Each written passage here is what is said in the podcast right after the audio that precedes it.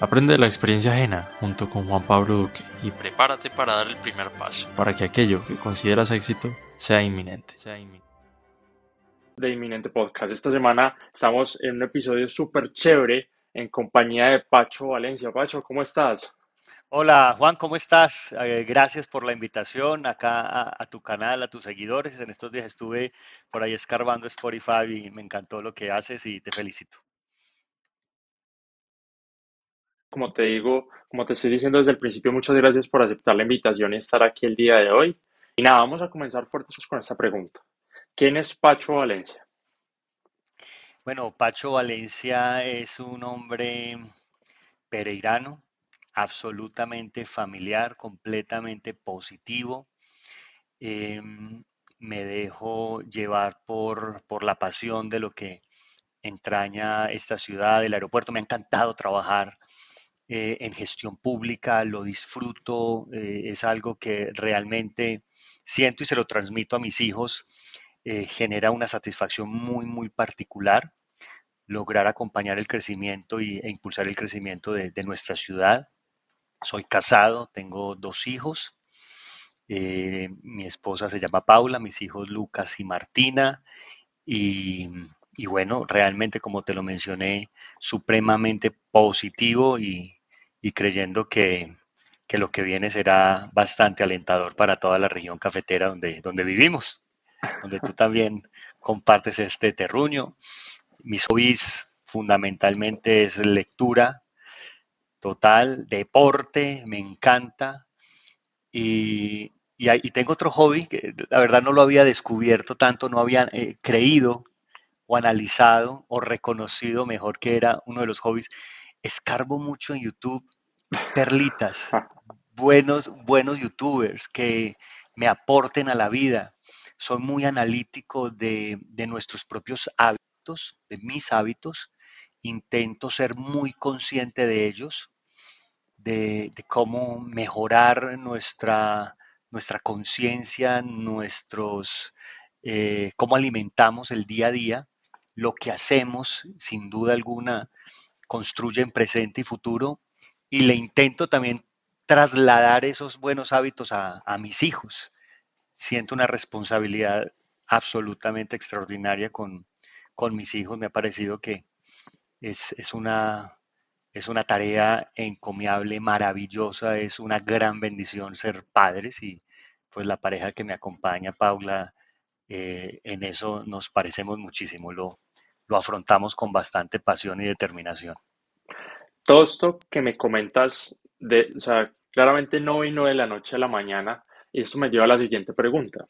Lo que eres hoy lo soñaste de niño. ¿Cómo fue tu proceso desde muy, muy atrás? O sea, desde que eras niño. eh, no, lo, lo soñé, lo soñé un poco más adelante cuando eh, voy como en mitad de mi carrera, soy abogado, el gerente del aeropuerto Matecaña, que ahora se me pasó.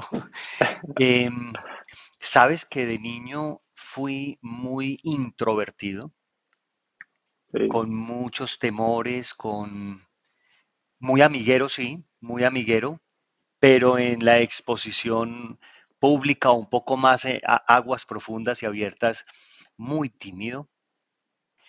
Pero cuando estaba mediando la universidad, la carrera, empecé a entender un poco de qué se trataba esto y que todos tenemos pasiones, dones, algunas competencias más desarrolladas que otras y yo creo que por ahí es. Eh, en tu primer podcast que lo escuché, hablabas de no trabajar por dinero y yo creo que eh, como también coincide una de las de los videos de Arnold Schwarzenegger que descubrí en estos días un speech impresionante, hablaba justo de eso, o sea, no hay cómo ser exitoso en la vida si no tienes una visión, no hay cómo hacerlo posible si no sabes para qué estás acá, para qué estás trabajando y cada día eh, tus minutos y tus horas estás empeñado en, en lograr la mejor versión de, de ti mismo. Y eso lo descubro mm, por allá en tercero, cuarto año de derecho y empiezo un poco más conscientemente a, a trabajarlo. Em, de manera que de ahí hacia atrás era una vida, nosotros somos cuatro hermanos y en medio de, un hogar, papá y mamá trabajadores, donde se dedican a trabajar y, y lo compartimos. Nosotros, los padres de esta época, somos mucho más conscientes de nuestros hijos, los queremos alentar, acompañar. Y los padres, un poco de, de la generación anterior, eran más volcados en su trabajo, en sacar su familia adelante, pero nosotros éramos muy solitarios en ese sentido, incluso con mis hermanas. Yo soy el único varón y tengo tres hermanas, eh, dos mayores y una menor. De manera que ese primer eh, eh, asomarme a la vida fue en medio de, muchas dificultades más bien personales por ese grado de timidez, de inseguridad, pero hombre, ahí vamos saliendo adelante y, yo creo que ya tenemos una, mirada muy firme en el horizonte, estamos trabajando todos los días para lograrlo. pero tú en qué momento consideras que saliste de esa, de esa parte de la, de la, de la timidez? Porque, o sea, de hecho es, es, complicado. Yo en este momento estoy hablando aquí contigo relajado, pero como te dije en el primer podcast, estaba súper nervioso y eso que nada, o sea, solo, estaba yo solo acá en esta habitación y no era como, en forma de videollamada y también a veces todavía me sucede, solo que son con, pues son contextos, sí, y acá pues ya estoy muy acostumbrado y estoy como pez en el agua porque me encanta hacer podcast, pero en cosas sencillas me pasa que, que a veces soy como, uff, sobre, sobrepienso las cosas, ¿sabes? ¿Cómo superas yo, yo creo que hay, hay algo importantísimo, es sentirte bien con quien eres con lo que haces, lo que, en lo que ocupas tu tiempo, en lo que hay acá, tu cabeza y lo que hay acá muy, muy adentro. Y, es encontrarlo y es nutrirlo. Me ayudó mucho el deporte, me ayudó muchísimo mi esposa actual que la conocí en la universidad, como a salir en esa aventura de, de lograr lo que se desea con pequeños pasos. Por ejemplo, cualquier día en las conversaciones eh, ya éramos novios y dijimos, vámonos para, eh, teníamos como 15 días de vacaciones, dijimos, vámonos para Ecuador a dedo, en auto, autostop. Oye, esa clase de cosas y lograrlo y hacerlo, te permiten entender que está acá y es la fuerza de, de tus convicciones la que te permiten salir adelante. Entonces yo creo que son esas dos cosas. En lo personal yo lo podría aportar acá en, tu podcast. Uno, trabajar por sentirse bien con lo que uno es. Y en ese sentido es tu día a día, eh, nutrirte, estudiarte, contemplarte, observarte y, avanzar en esa persona que, que tú quieres ser, pero desde la confianza de lo que eres en el hoy. Y lo segundo, ponerte esas metas, ir por ellas. Así sean locuras pequeñas, pero que tú tengas historias para contar de logros, de satisfacciones. Yo creo que ahí se va yendo la vida, se va, se va escalando en la vida, se va profundizando en la vida, en la vida. Y por supuesto, tu madurez y tus mismas experiencias te van permitiendo focalizar en, en proyectos aún mucho más ambiciosos pero tú ya has hecho los anteriores y sin duda lograrás los que siguen. Y una, pregunta, o sea, me, surge mucha curiosidad sobre ese viaje que me comentas, o sea, al final sí lo hicieron y, lo lograron. Claro que lo hicimos. Ese es las últimas horas de estudio, porque fue el día que salimos, el último día de esas pequeñas vacaciones, el mismo día. Y, y, me acuerdo que entramos como en un mutis las últimas horas casi que nos veíamos en el salón y nos mandábamos una señal con, la mirada de, si lo vamos a hacer, hey, ¿estás, ¿estás segura? Y ella me devolvía la misma mirada. Oye, ¿en qué nos vamos a meter? Éramos, tal vez, no sé, teníamos 17, 18 años. Y entonces salimos y quedamos de encontrarnos tres y media de la tarde, tres de la tarde, en la avenida 30 de agosto acá en Pereira. Ella iba a su casa, yo iba a la mía, almorzábamos, terminábamos de empacar maleta, una mochila y nos encontrábamos ahí. Y nos fuimos, nos despedimos y yo creo que cada uno tenía la, el temor de si me irá a cumplir la cita. y allí nos vimos y arrancamos. Oh, una nota espectacular, gran experiencia. ¿Y se fueron los 15 días? Cuéntame más sobre cómo Nos fuimos como 10 días, nos fuimos como 10 días, tomamos un bus desde la 30 de agosto hasta Cerritos, que seguramente lo conoces, es, es un lugar bien bonito acá en, en Pereira, saliendo hacia el valle. Ahí bajamos del bus y dijimos, a partir de este momento no pagamos un, solo transporte más. Oye, empezamos los dos, Paula es bien hermosa y, pues seguramente eso, eso, ayudó a que en la, en la pinta dijera, venga, no, acá les puedo parar a estos muchachos. Hombre, y nos fuimos, llegamos a Cali ya de noche, eh, no recuerdo cuántos eh, eh, vehículos tomamos de acá a Cali, tal vez dos o tres, y ya llegamos a un lugar que nos pareció bastante, bastante truculento, extraño. Dijimos, no, acá no, no corramos riesgo, cogimos otro bus y llegamos a Ipiales. Y de Ipiales arrancamos otra vez. Llegamos, nos quedamos más días en un, en un pueblo que se llama Baños, al lado de un volcán que creo que se llama Tungurahua, muy bello, una población de mochileros, europeos muchísimos, y la pasamos bastante bien. Eh, y em, nos empezamos a regresar. O sea, fue algo que prácticamente como el destino final fue Baños, que es muy hippie, muy bacano, y nos regresamos. No, la pasamos extraordinariamente bien y, de verdad esa clase de, de, retos, de desafíos que tú vas conquistando, te van llenando el alma. Pero aquí me surge también una pregunta y es, ¿cómo, cómo, cómo escoges esa carrera? O sea, ¿por qué te interesas en el derecho? ¿Cómo llegas allá? bueno, mi, familia es llena de abogados y médicos.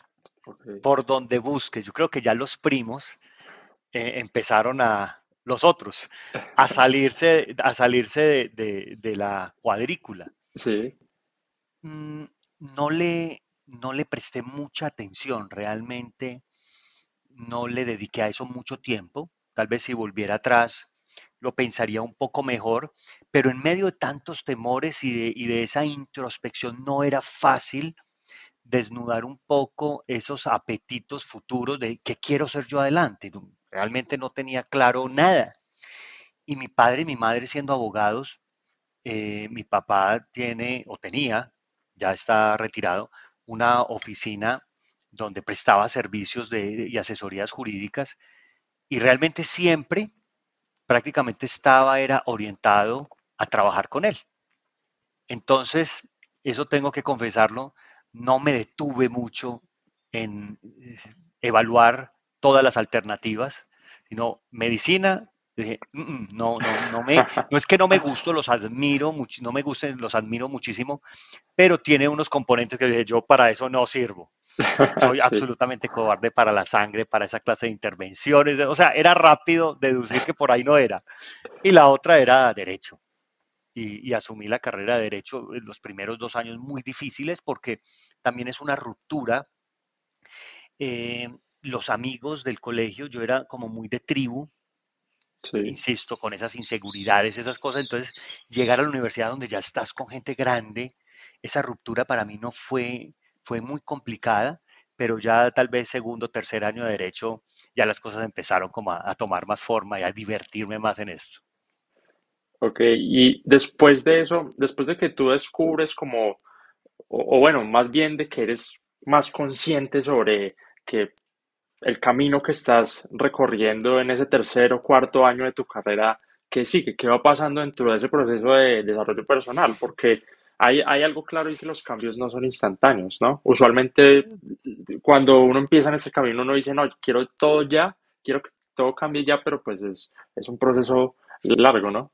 Bueno, el otro gran reto fue decir, imagínate lo que te conté hace un minuto y decir, no voy a trabajar con mi papá, voy a montar mi propia firma de abogados.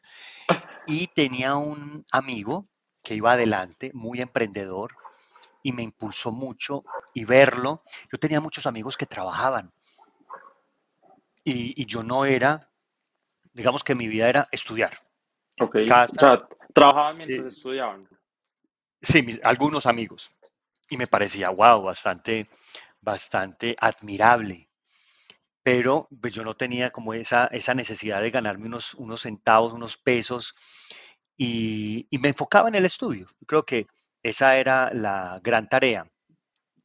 Pero resulta que esta persona, de la amistad y de conversar y de verlo, hombre, se llevaba unos casos, tomaba poderes, manejaba clientes. Y yo, venga, ¿qué, es eso tan interesante? Y yo, ¿por qué?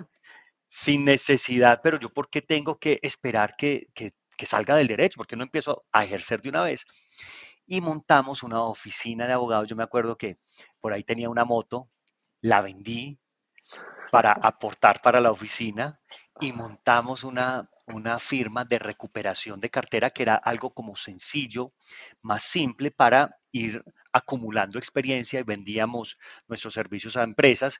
Contratamos como un director ejecutivo que prácticamente nos manejaba porque era el de la super experiencia, era un vendedor, era, era un turco, como decimos, eh, que tenía mucha experiencia y nosotros los dos abogados, junior, y este hombre era casi que el gerente y nos ayudó muchísimo, le aprendimos mucho, incluso del atuendo, de la pinta, de, ser un poco más formales y ahí avanzamos eh, algunos años bien interesante en, esa firma de antes y después de graduarnos de, de Derecho.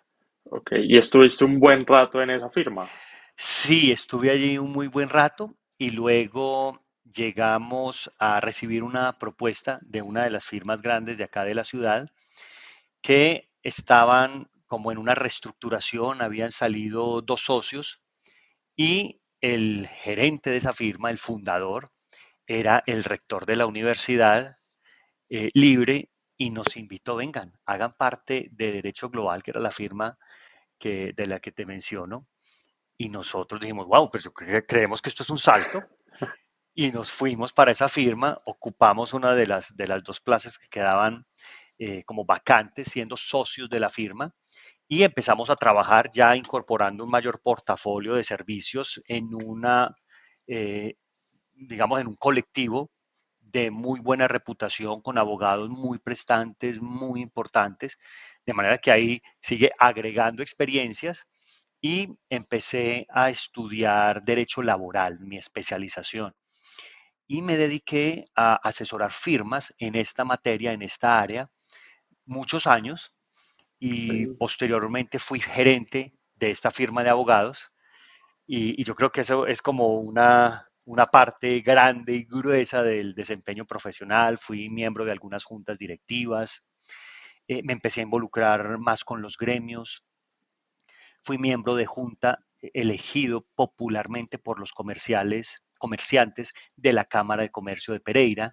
Y ahí empieza como una doble actividad profesional y una representación gremial que desarrollé por algunos años con mucha satisfacción y muy buenos recuerdos. Ok, y cuando, en ese momento en el que empezaste a ser gerente, eh, ¿consideras que ahí, o sea, te ibas encaminando a lo que haces hoy en día? Sí, no hay, no hay, no hay duda, el, trabajo con la gente, la representación, cuando uno eh, tiene la responsabilidad de, liderar una organización, tienes la responsabilidad de todo el talento humano, de comprometerme, comprometerse muchísimo con la visión, desarrollar la visión de la organización. Y por supuesto todas las experiencias te van sumando, de, todas las, las eh, experiencias vas tomando puntes que te quedan y, eso es la sumatoria de bastantes vivencias y de lograr también los, eh, los, las misiones o los objetivos corporativos que así como desde lo personal te van llenando de confianza y te van también, eh, vas pudiendo observarte tú para qué eres bueno, en, en qué tienes que mejorar. También en la gerencia es así, la organización es así. Em, Posteriormente, con el alcalde del momento y con la junta directiva, me ofrecieron la gerencia de eh, la empresa de acueducto de la ciudad, de Aguas y Aguas de Pereira. Y ahí fue como un salto, porque ya era de una organización que tenía unas responsabilidades, por supuesto, legales con los clientes, un manejo bastante robusto, pero desde lo jurídico, saltar a una compañía que tenía una carga operacional impresionante, de verdad que gerenciar y administrar una empresa de acueducto de servicios públicos es, es extenuante desde lo operativo, pero también hay una carga muy compleja desde lo estratégico y hay, y hay algo ahí que se suma que viene a, a complejizar, digamos, como todo ese ecosistema y es la carga en opinión pública y política que tú recibes cuando estás liderando una organización que le reporta a la gente, que le reporta a la ciudadanía. Y ahí estuvimos casi tres años eh, en una gesta y en una administración que tuvo bastantes retos. Desarrollamos unos proyectos bien importantes en la ciudad, mm, que incluso hoy los veo realizados. Algunos otros, por ejemplo, como la planta de tratamiento de agua residual, que en la administración que yo tuve fue cuando contratamos los diseños de detalle de esa planta de tratamiento. Siempre en, los proyectos hay una parte de planificación y una parte de ejecución. Eh, nosotros, eh, o yo contraté la parte de la planificación y, es bien importante, y te lo mencionaba al principio, qué, gran orgullo y, qué privilegio poder acompañar los desarrollos de la ciudad y saber que has puesto de tu parte para hacerlos posible. Así es. Yo tengo una pregunta y pues ya vamos acercándonos como más a, tu actualidad y es, o sea, ¿cómo, cómo llegas a la gerencia del, aeropuerto de Pereira? ¿Cómo llegas allá? Y, y mi pregunta también.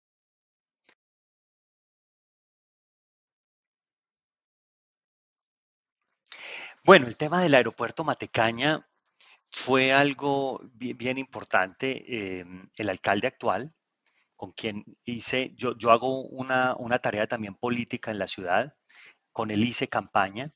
Antes de eso había sido candidato a la gobernación de Risaralda.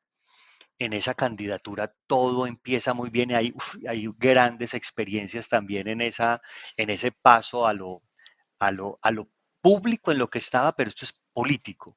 Sí. Mm, en, ese, en ese salto a la política viví unas experiencias mixtas que dejan plenas enseñanzas.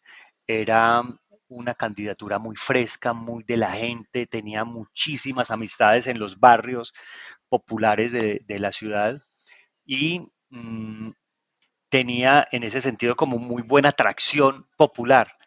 Pero desde lo político, ya mirando arriba, como los partidos, las cosas no se me empezaron a dar, se me empezó a enredar muchísimo la candidatura y, la verdad en su momento me tocó dar un paso al costado, e, evaluando todo el contexto. Yo dije, acá no tengo, no tengo cómo seguir. Decliné mi aspiración y me fui, yo estaba a la gobernación y me fui a ser jefe de debate del alcalde actual de Pereira. Y lo, y, lo que sucedió posterior a haber ganado la alcaldía es que me, me ofreció la posición de estar dentro del aeropuerto Matecaña que necesitaban una persona que tuviera experiencia en la gerencia y eh, experiencia y cercanía con los gremios de la ciudad y que tuviera, que se le diera esa facilidad de interrelacionarse con todos los grupos de interés. De manera que llego a la, a la gerencia del aeropuerto y acá he estado prácticamente por cuatro años. Ok. Eh, en otras entrevistas que te han hecho, pues eh, tú comentabas que cuando recibiste el aeropuerto, las obras de renovación tan, tan increíbles que, que se han hecho en el Matecaña estaban como en el 63%, ¿no? ¿Cómo es ese proceso? Porque, o sea, yo no tengo ni idea de cómo funciona un aeropuerto. ¿Cómo es ese proceso de recibir una obra en el 63% y la última entrevista que escuché iban como en el 90 y algo? ¿no? Ya, ya estamos terminados. Oye, si llegaste hasta aquí es porque estás disfrutando este episodio. Si nos dejas una calificación en Spotify o también si nos escuchas en Apple Podcast junto con un comentario sobre este episodio, nos estarás ayudando a llegar a más oyentes y a seguir compartiendo contenido valioso. Gracias por tu apoyo. Entonces estuvimos acá trabajando desde el 73% del avance de la construcción hasta un 100% que lo terminamos ya al inicio del año anterior. Esta modernización del aeropuerto contemplaba una nueva terminal de pasajeros, un recarpeteo de pista, un puente de acceso, que es el viaducto que está en la parte exterior. Es un aeropuerto que luego de su modernización creció impresionante, crecimos un 61% en el año 2022 con respecto a 2021 y con respecto a 2019 40%, es realmente un, crecimiento bastante importante. Lo otro es que en función del el plan maestro que estamos en este momento también trabajando, se plantea una, eh, un crecimiento de pasajeros hasta 6,4 millones de pasajeros anuales. De manera que los desafíos que se enfrentaron fue bastante, bastante importantes. Teníamos, por supuesto, y siempre reconocer un equipo de trabajo extraordinario y los que se vienen, porque la región viene haciéndolo muy bien en materia turística y eso va a permitir que los aeropuertos, y hablando eh, en representación del Matecaña, tengamos que seguir creciendo para atender ese número de pasajeros que se nos vienen en, en las próximas décadas. Pacho, dos preguntas para ir cerrando un poco. La primera es, ¿cuál ha, ¿cuál ha sido el desafío más grande que has tenido a lo largo de tu carrera y cómo lo has afrontado? Bueno, en, en estos cargos, cuando ocurren situaciones de crisis, tú le das la cara a la ciudad y le das la cara a la entidad que representas, a dirigirla. Han sucedido varias cosas. Por ejemplo, en el 2018 se nos taponó el canal de aducción de, que va desde el río Tun hacia las plantas de potabilización. Estuvimos casi 36 horas sin agua. Eso fue bastante complicado, el manejo técnico y operativo de la solución de esa crisis, pero también el contarle constantemente a la gente cómo lo estamos afrontando, llevarle agua a sus hogares. Yo me acuerdo que ese día o esos días, desde el momento, porque muy empezando eh, el primer día de estos tres, eh, yo lo planteaba de esa forma, casi que levanté la gente con una noticia de estas amargas y la acostaba, porque yo me iba a los barrios de la ciudad a verificar que llegara el agua y que la gente se durmiera, estuviera en sus casas, porque se me volvían motines, motines en la ciudad. Entonces esto, esto es algo que realmente fue muy desafiante en materia de comunicación y de generar confianza en la gente, que acá hay un equipo al frente de la situación con el fin de que tengamos un poco más de, paciencia, esperanza y buena conducta. Y en el último tiempo, cuando salió de operación la aerolínea Viva y Ultra, wow, sucedieron muchas cosas en los aeropuertos, muchas dificultades, lo mismo, la gente exacerbada, la gente disgustada en los aeropuertos, y yo empezaba país, los turistas o los pasajeros en los terminales casi que haciendo estragos, y lo mismo, irse, ponerle la cara a la gente que no era el cliente directo, no es el pasajero frente al aeropuerto, sino es frente a la aerolínea. Pero resulta que no había aerolínea, no había personal de aerolínea acá, entonces puse a todo mi equipo conmigo ahí adelante a hacer un censo, a darle la cara a la gente, a integrar las instituciones o las entidades, en este caso aeronáutica civil, con el fin de bajar los ánimos, que la gente tuviera la paciencia y empezar a entregarles información oportuna para que la situación en el aeropuerto no se saliera de control. Y fue uno de los pocos aeropuertos grandes del país en donde no sucedió ningún hecho lamentable, ninguna situación complicada. Entonces, pues he vivido varias cosas, se me viene a, la cabeza esto, eh, y yo creo que ha valido mucho la pena el poner la cara, el salir adelante el estar un, paso adelante de las circunstancias y de la situación y ponerse también en, los zapatos del beneficiario del servicio en este caso, ya sea un suscriptor del acueducto o un pasajero, eh, ha valido mucho la pena y creo que ha sido la enseñanza de que saliendo adelante, siguiendo proactivo y entendiendo un poco cómo piensa el consumidor, es que hemos salido adelante de esas dificultades que nos ha puesto la gerencia. La mayoría de personas que escuchan este podcast de joven, entre los 18 y 25 años más o menos. Si pudieras agregar un mensaje final de todo lo que hemos hablado y una reflexión final, ¿qué les dirías? Conózcanse mucho, mucho, explórense. Y yo creo que a través de los hobbies nosotros podemos tener un proceso de autorreconocimiento.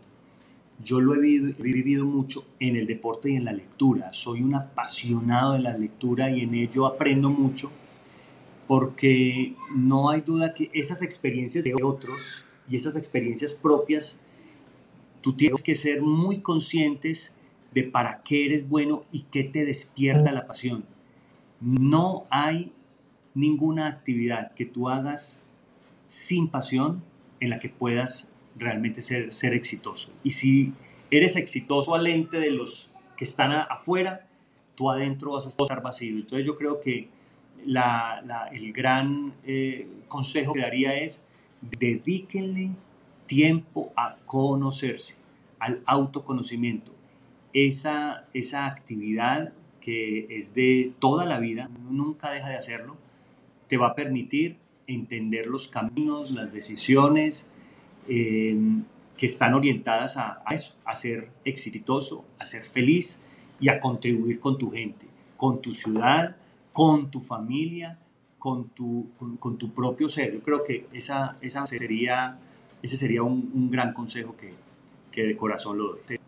Pacho, de nuevo muchísimas gracias por tu tiempo, por esta buena charla. Y nada, les recuerdo que me pueden encontrar en Instagram como Juan Pablo Duque con B larga al final. Soy Juan Pablo Duque Beltrán y nos vemos en la próxima. Chao. Espera, eso no es todo. Tenemos muchos más episodios emocionantes en el horizonte. Así que esperamos que te unas a nosotros para escuchar más de Inminente.